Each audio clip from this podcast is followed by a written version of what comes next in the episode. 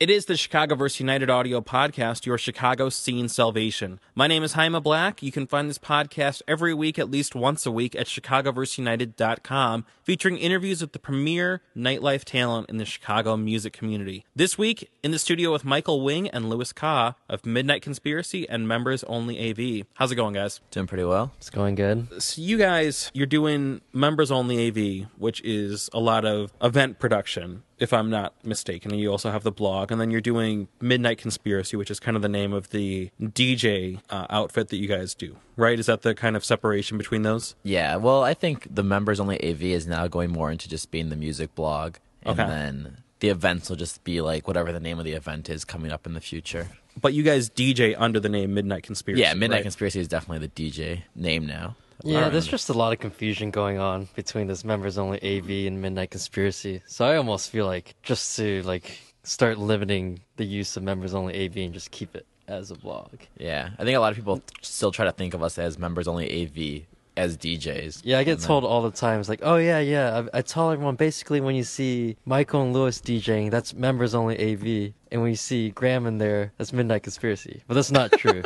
I sh- I probably shouldn't even say that because people are going to hear that and start thinking Saying that's it the more. case. but no, like that is basically, not the case. any configuration of us is Midnight Yeah. Conspiracy. Any two of us basically DJing out of the three of us is Midnight Conspiracy. Yeah. You know, and I've known Michael a long time, and I've known I've known Lewis, but Michael I've kind of known in a better or like a closer quality. I mean, Michael's always you've always had like a million names for your different This projects. is uh, Screen Print My Life, and what were some of the other ones? Zoku. Zoku, that was like during the Woodfield days. Yeah.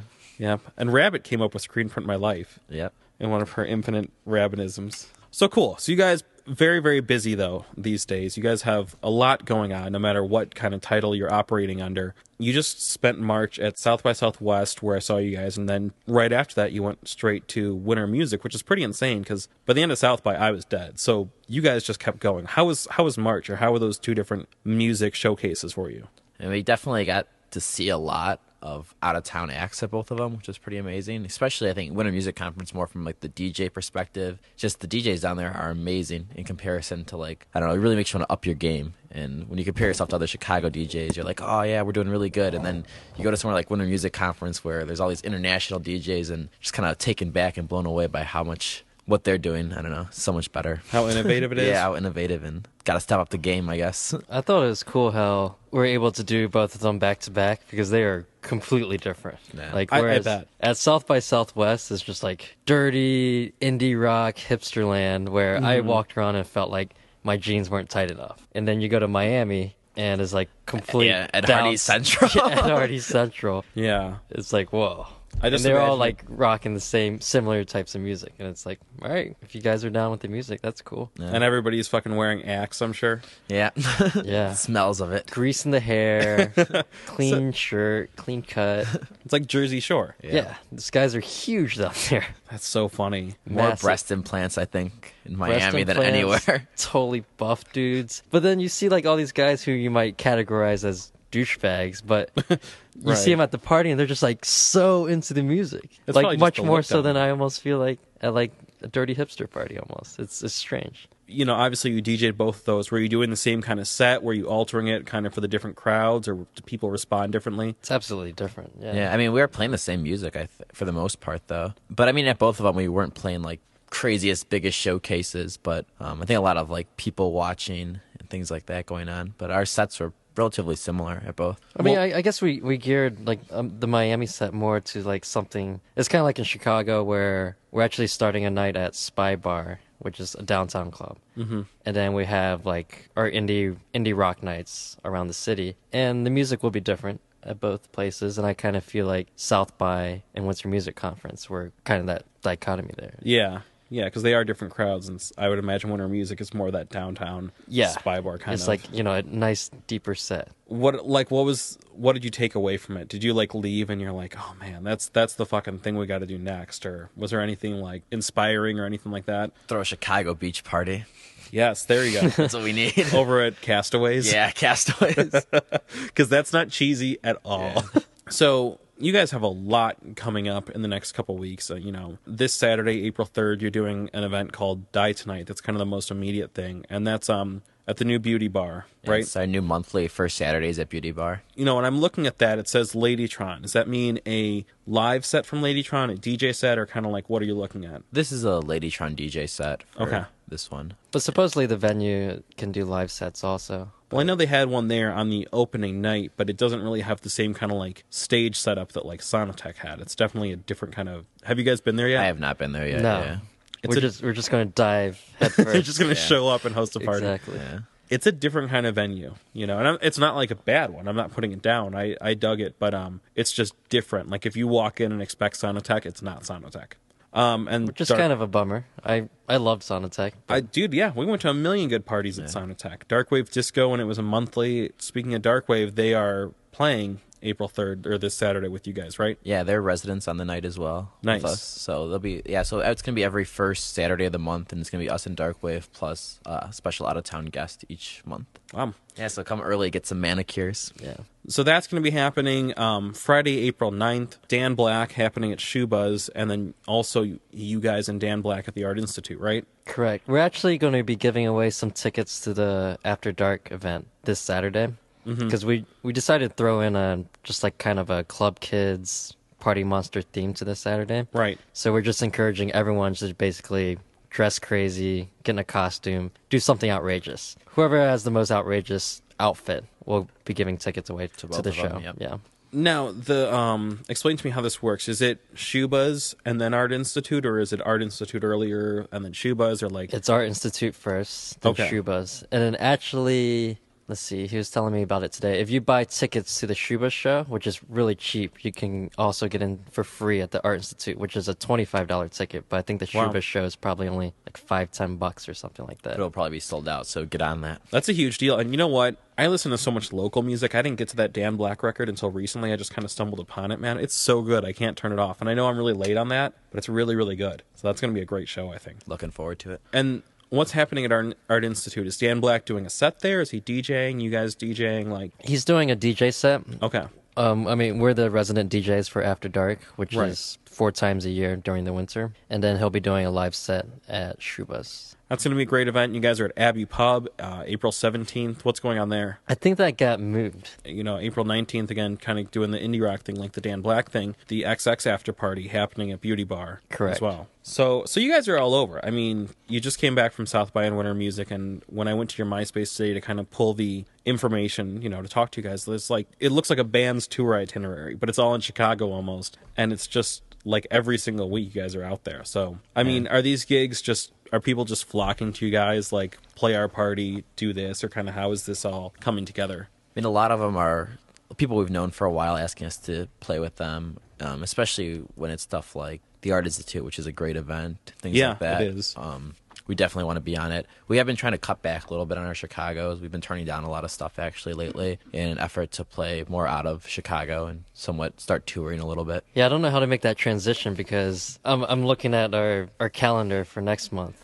and it's like it's already pretty full. It's like at some point we're gonna have to just like Cut wipe off. this yeah cut everything off and then try and do a tour. Yeah, like this Friday we're going to Bloomington, Indiana, and then we're supposed to go down to U of I for a show, but we can't even lock in a date because we're just booked so much in Chicago. We got to like yeah. I don't know. We have to go to Indiana on Friday and then come back on Saturday here to do the beauty bar thing. you know, and it's it's not the worst problem in the world to have being like super overbooked to be in demand. I mean, that's uh, I mean that's how long have you guys been doing the DJ thing right now? Because I know Michael, you've been doing screen printing, you've been around the event scene for a long time. But when did the the DJ thing with the two of you kind of first take? Uh, I would form? say got interested in it around last New Year's is when we kind of started really getting into DJing more. was that the Justice show? That was the Justice show. I mean, that was a life changer. That was a huge show. So I think with that is what really pushed us into doing more DJ gigs after that. Yeah, I think like before that we were doing parties and DJing and you know nothing really took off. Like I've been just DJing for years, just a lot of it in the bedroom, but it wasn't until that Justice party until we started really getting a lot of gigs in Chicago. Yeah, I mean, I th- that was a huge New Year's Eve party that was kind of one of those once in a lifetime things. Yeah. Like, there's other New Year's Eve parties, but it's maybe just some dudes. That, I mean, I don't even know. Sound Attack or something, you know, it's not like that show at everybody. It demolished. Yeah, it was cool. Doing the DJ thing, and you guys have been doing this a while.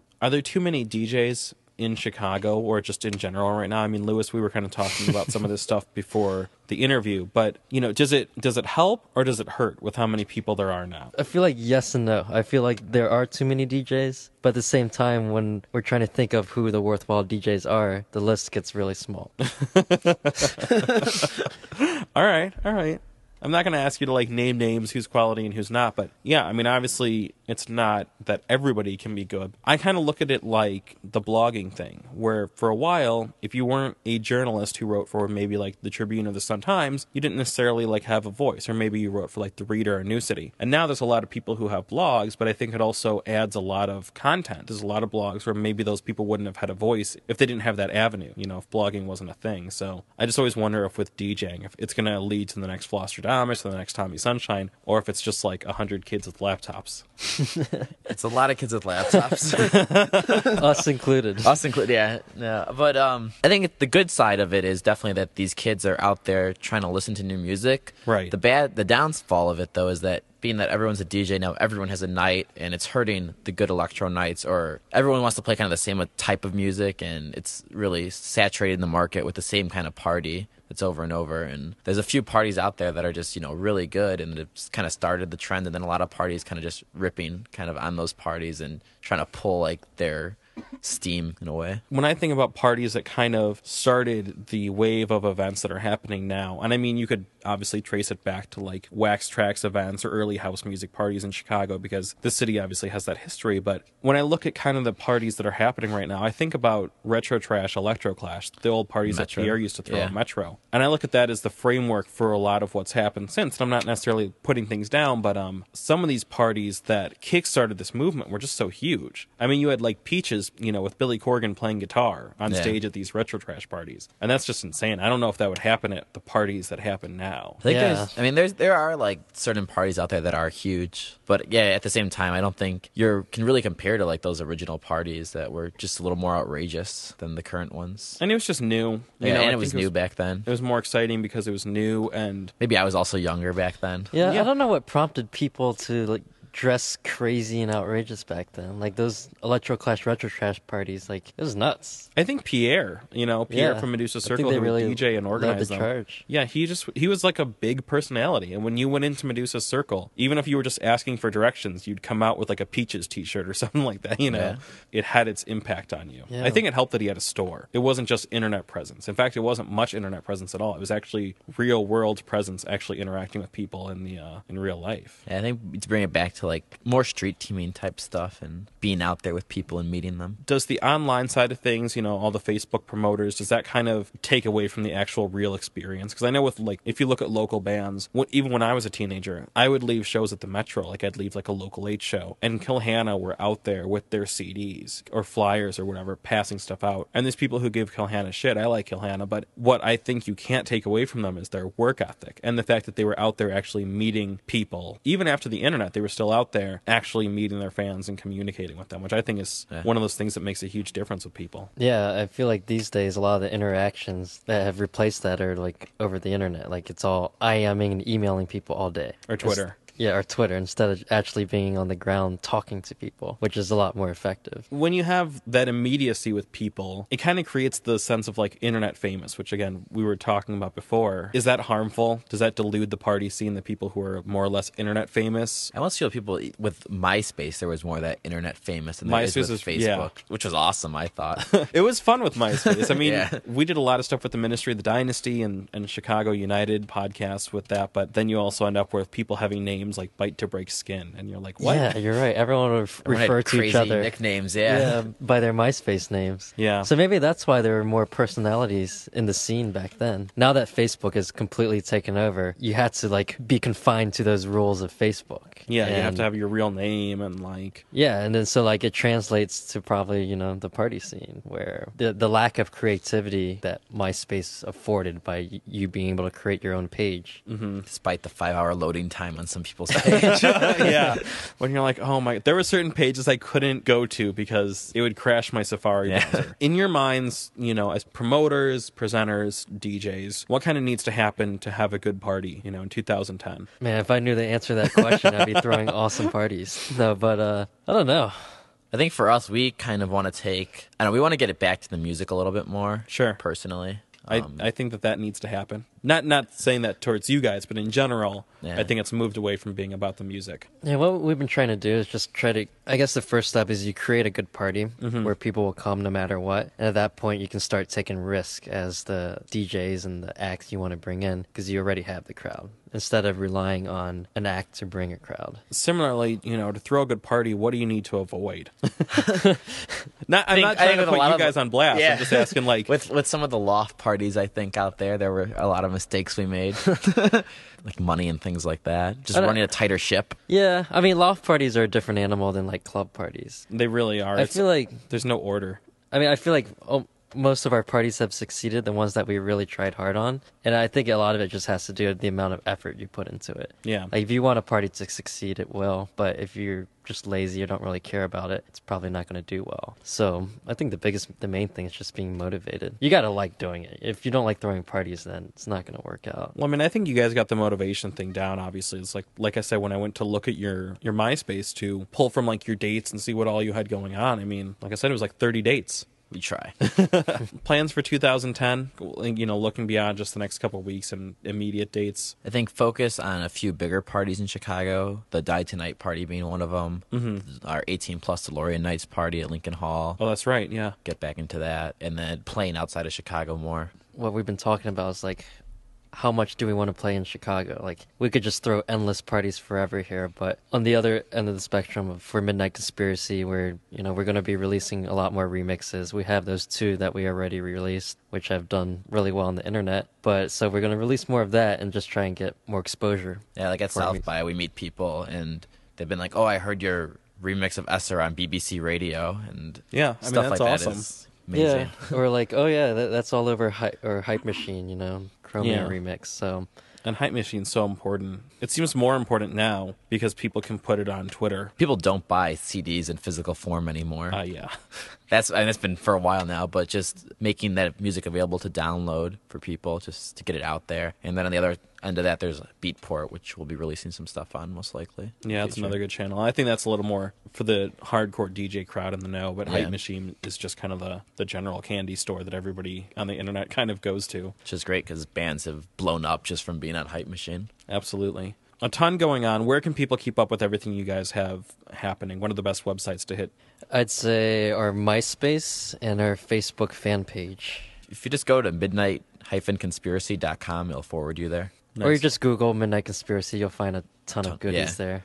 Easy enough. I guess what we have coming up pretty soon that people should look out for is Crystal Castles is going on their tour pretty soon, and they're gonna release our remix for them Nice. for the tour. We also have an editor's remix which should be out soon, and also a remix we did of Lucky Date, who's also a Chicago guy, which is probably our most banging remix so far. All right, cool. Well, everybody can hit Midnight Dash Conspiracy, check all the dates. Obviously, you kind of can't move in Chicago without hitting one of these parties, so I'm sure people will end up there if they're interested in the nightlife scene whatsoever.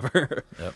Cool. All right, well, we'll see you guys out this week and next and beyond that, and thank you so much for coming up. Thanks for having us. Thanks. Michael, it's nice to be able to finally do a podcast with you. Yeah. For the first time ever. this has been the Chicago vs. United audio podcast, your Chicago scene salvation. Thanks to Michael Wing and Lewis Ka of Midnight Conspiracy and Members Only AV for being on the show this week. You can check out all the episodes of this podcast at chicagoversunited.com, including interviews with members of The Audition, Hey Champ, Gemini Club, and a crazy shit ton more. For the Dynamic Dynasty, my name is Haima Black, Dynasty Descend.